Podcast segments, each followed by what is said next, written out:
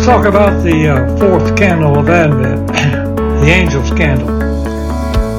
Proverbs 21:5 says, "The plans of the diligent lead to profit as surely as haste leads to poverty."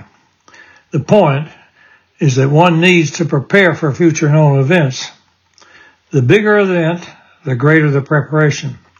So how do you rate the birth of Christ on the scale of events? Do you see it as a one-time event that needs no current preparation? What about the second coming of Christ? Rhetorical question. How are you preparing?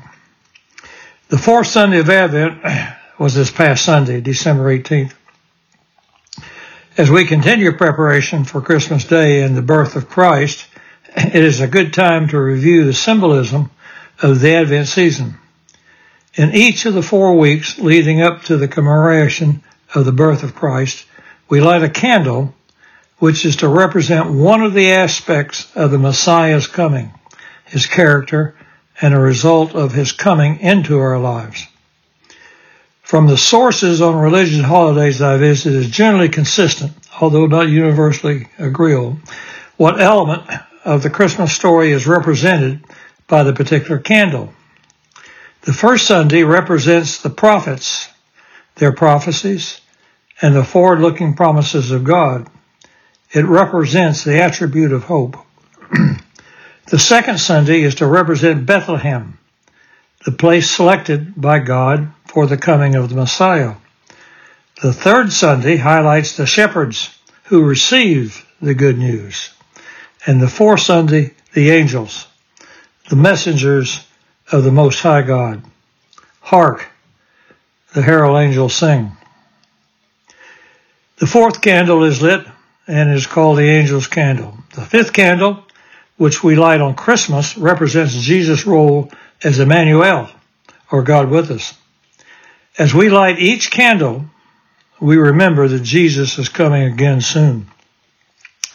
The goal of God's love in sending Christ is to free us so we can make much of him forever.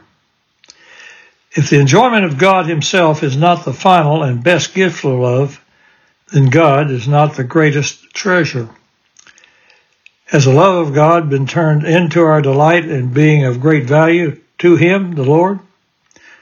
Does your joy depend on seeing the cross of Christ as a witness to your worth or as a way to enjoy God's worth forever?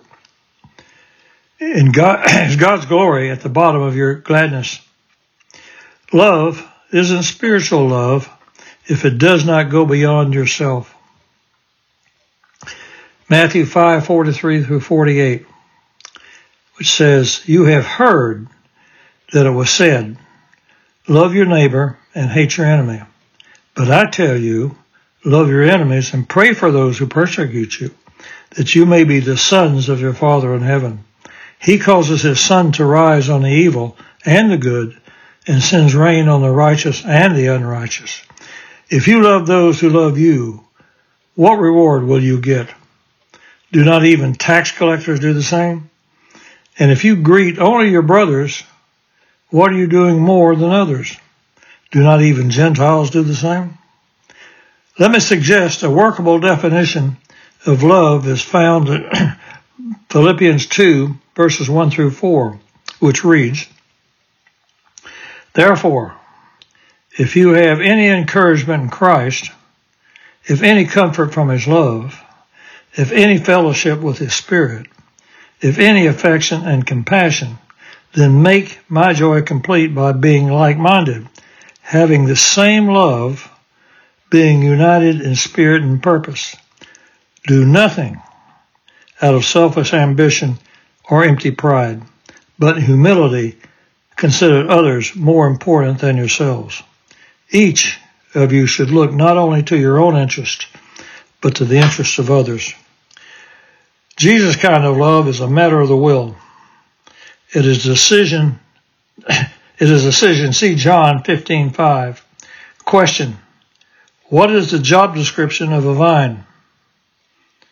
What do you will reveal what you believe about him. When a Christian says from his heart to live as Christ and to die is gain, he is free to love no matter what. Everything has been said over and over again. We've heard this many, many times. Now the question is, how is it then that we love so little? That's a rhetorical question. But there is some good news. A good sign that our hearts are becoming free to truly love is the reluctance to impose our will on others. When the Holy Spirit enables us to suppress these passions and withhold judgment of others, we should take heart.